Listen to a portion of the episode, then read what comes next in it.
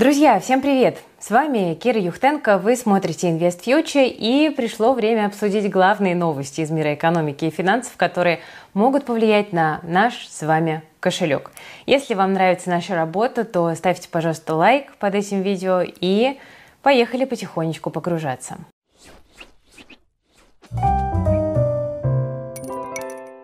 Начну с важной новости от команды Invest Future, потому что у нас вчера на канале прошел эфир второй игры «Роя от ума».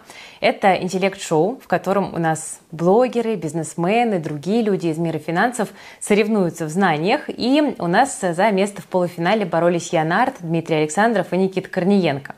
Вопросы ведущего заставили участников много думать, рисковать, даже смущаться. После эфира все как один игроки признали, что не только получили удовольствие, но и много нового тоже узнали, потому что некоторые вопросы реально ставили их в тупик. Ну вот, например, откуда произошло имя Эльвиры Набиулиной, зачем в старину в пальто зашивали серебряный рубль и почему евро – самая гигиеничная валюта.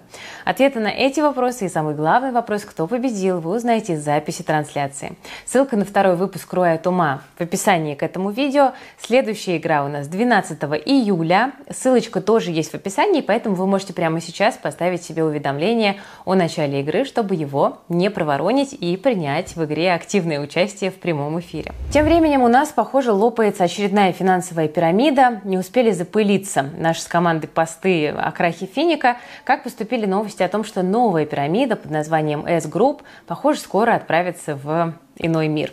По сообщениям блогера Андрея Алистарова, уже три недели проект не выплачивает деньги своим вкладчикам. Ну и, кстати, если вам кажется, что вкладчики в такие проекты дураки или какие-то совсем отчаявшиеся люди, то это на самом деле не так. А, нашей команде вот недавно предоставил эксклюзивную статистику Марат Сафиулин, который является управляющим федеральным фондом по защите прав вкладчиков и акционеров, и он сказал, что две трети вкладчиков финансовой пирамиды Финика имели высшее образование. Причем четверть была с финансовым или экономическим. Ну, давайте вернемся к новости. В S-группы приостановили выплаты, объясняют это техническими работами, но есть подозрение, что руководство проекта может намеренно выплаты задерживать, чтобы привлечь новых инвесторов и их деньги использовать для того, чтобы гасить долги перед прежними вкладчиками. Ну, в общем-то, обычная схема. Кстати, если вам кажется, что я или там кто-то другой дает неправомерную оценку проекту, да, когда его называют пирамидой, то все-таки основания для этого есть, по крайней мере, основания предполагать, скажем, скажем так. Э, Банк России еще в прошлом году предостерег граждан от вложений в этот проект и указал на то, что там есть признаки пирамиды. Так вот, э, по словам Алистарова, руководство проекта дало указание лидерам успокаивать людей, чтобы они не обращались в правоохранительные органы. И вот один из основателей S-Group, Артем Нахмурин, в общем-то, это и делает. Он утверждает, что деньги на счетах есть и финансовых проблем нет. Но также он признает наличие трудностей с транзакциями, но при этом уверяет, что они в ближайшем будущем могут быть решены. Ну, в общем, ничего нового под луной.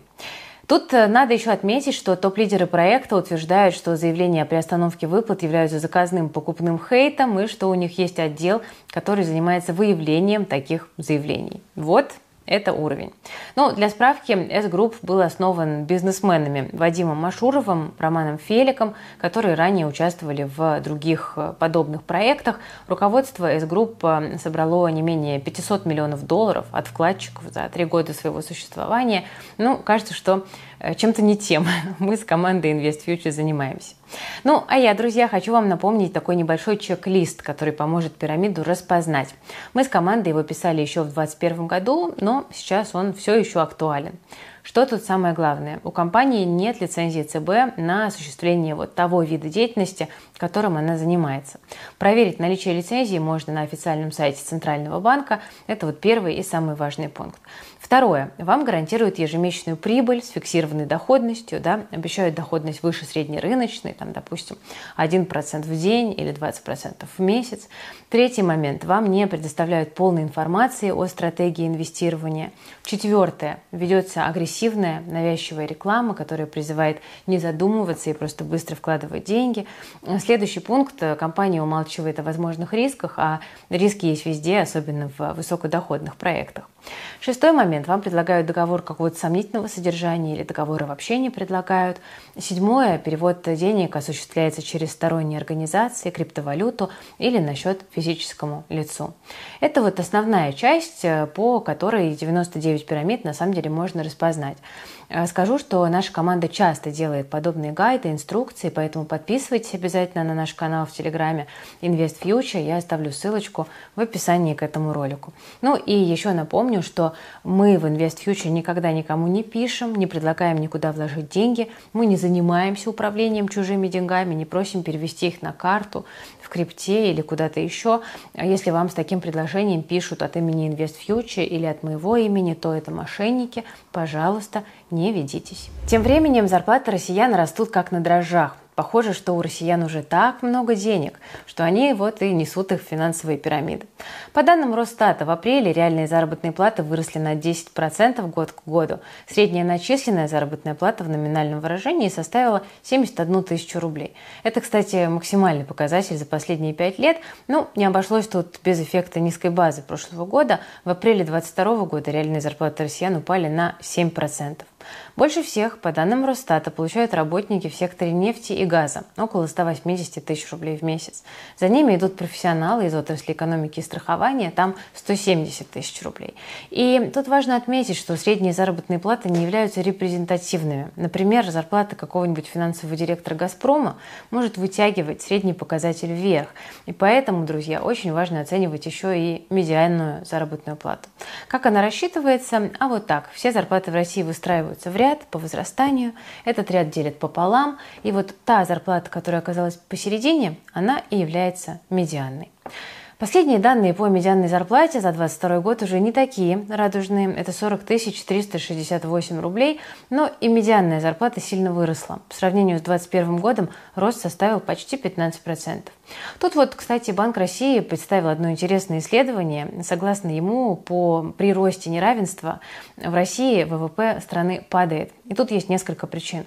Падает качество человеческого капитала из-за снижения инвестиций в образование и науку, ну и также сокращается потребительский спрос. Так что Банк России рекомендует подровнять заработные платы в России, чтобы добиться более быстрого и качественного роста ВВП. Друзья, тем временем у нас в команде Invest Future появился нейросетолог. Для меня это, конечно, на грани фантастики, и я каждый раз удивляюсь, чему научились нейросети за последние полгода.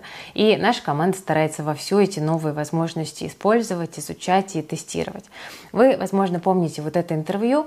Меня почти не было слышно из-за постороннего шума, и еще буквально пару лет назад мы бы отправились переснимать. Но Сейчас мы можем все восстановить при помощи бесплатной нейросети и сделать это буквально за пару минут. И у нас сегодня будет возможность заглянуть в офис одной из таких компаний и задать вопросы, которые интересуют многих предпринимателей и инвесторов. И у нас сегодня будет возможность заглянуть в офис одной из таких компаний и задать вопросы, которые интересуют многих предпринимателей и инвесторов. Я убеждена, что нейросеть – это инструмент, который делает нашу работу проще, быстрее, интеллектуальнее. Но знаете, какую еще важную пользу мы тут вот для себя обнаружили?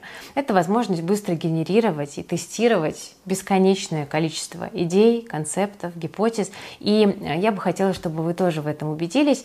Вместе с командой If Events мы э, больше двух месяцев уже готовим мероприятие нового формата.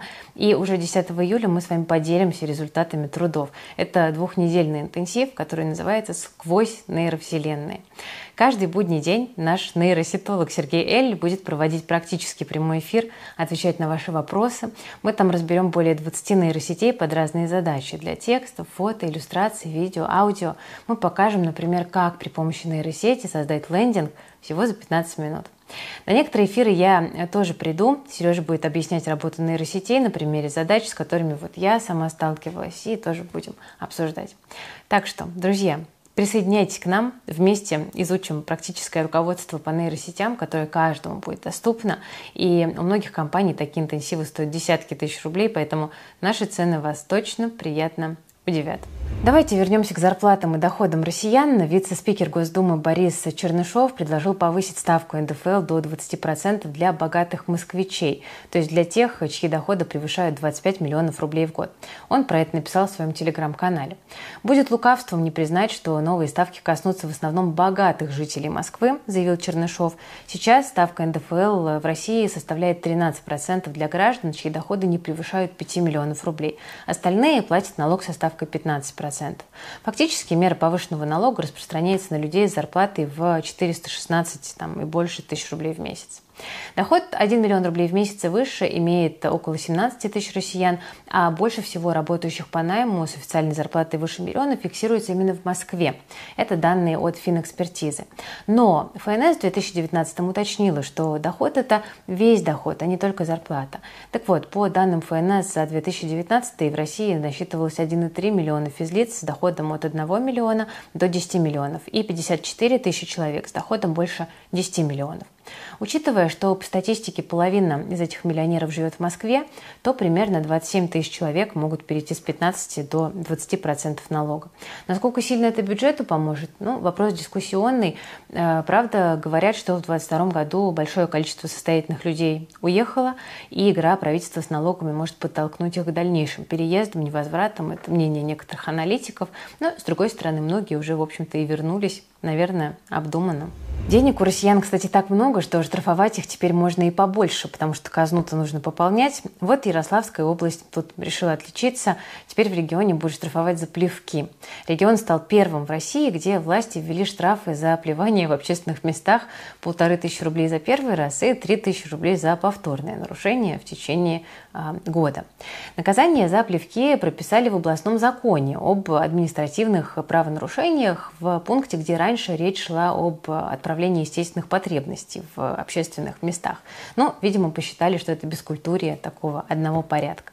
Пишите в комментариях, кстати, согласны ли вы с решением законодателей Ярославской области. Я, кстати, очень поддерживаю, не люблю людей, которые плюются, и надеюсь, что вы не плюетесь. Тем временем телефонные мошенники не дают россиянам покоя. Пенсионерка в Москве выкинула в окно полмиллиона рублей, чтобы спастись от вора.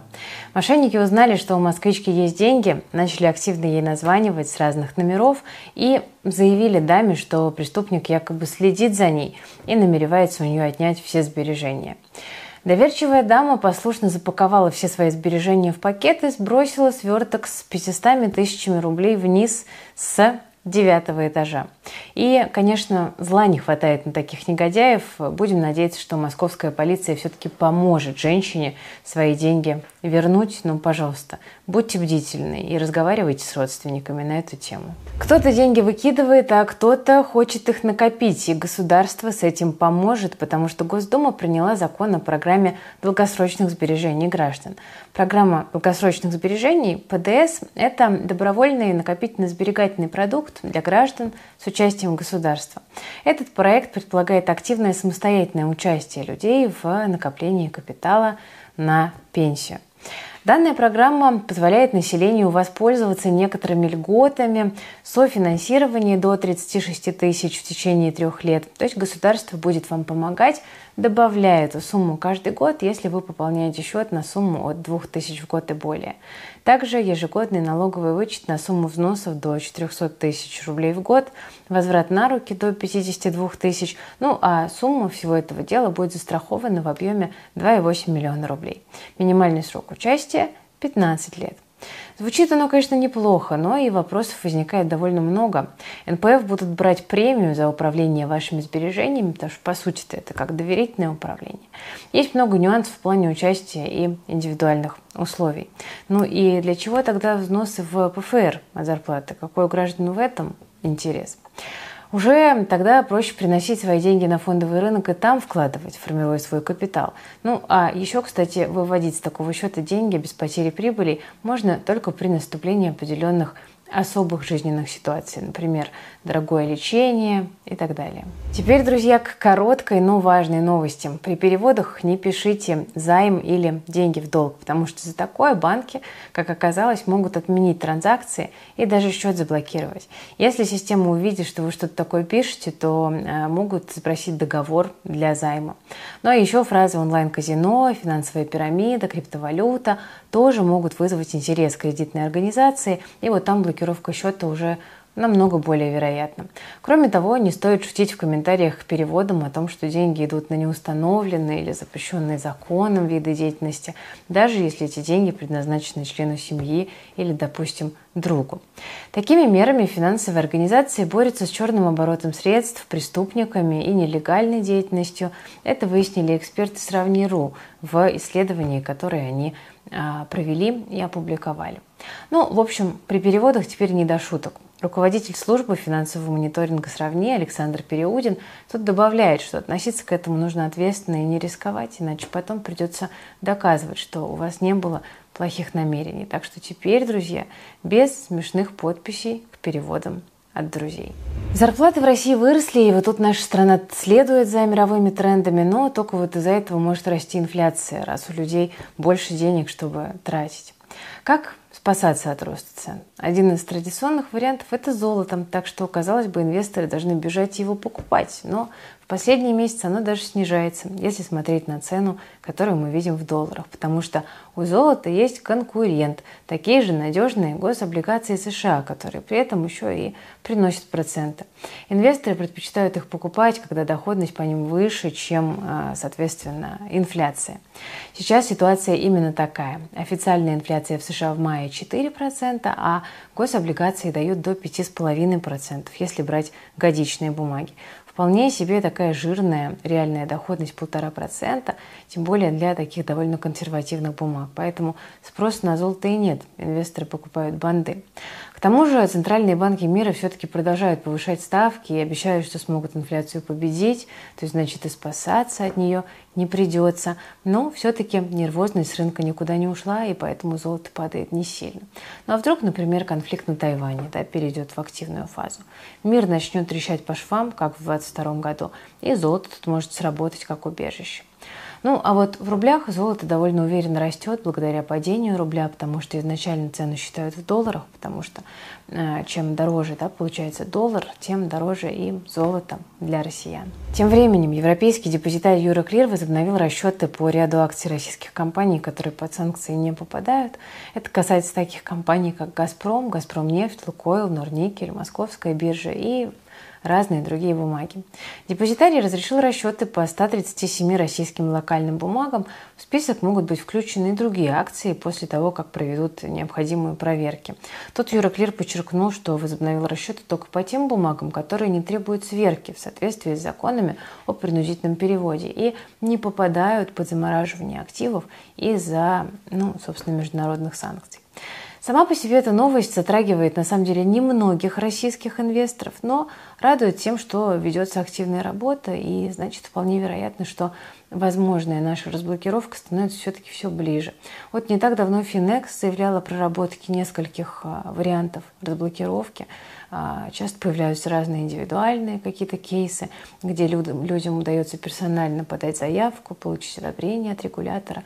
И вот это все наводит на довольно позитивные все-таки мысли. Ну и завершим, друзья, выпуск наш любимым, родным нашим рублем. И он, кстати, довольно серьезно падает. Доллар уже 87,5. За год российская валюта потеряла уже больше 60%. Разберемся, почему и что вообще происходит. Ну, во-первых, сейчас заканчивается налоговый период, и компании-экспортеры продавали свою валютную выручку для уплаты налогов. Это поддерживало спрос на рубль, его курс. Сейчас а период закончился, всякие там акцизы, НДС, да, НДПИ, и предложение валюты упало резко. Все же, как правило, в один момент платят, да, и он же, и последний.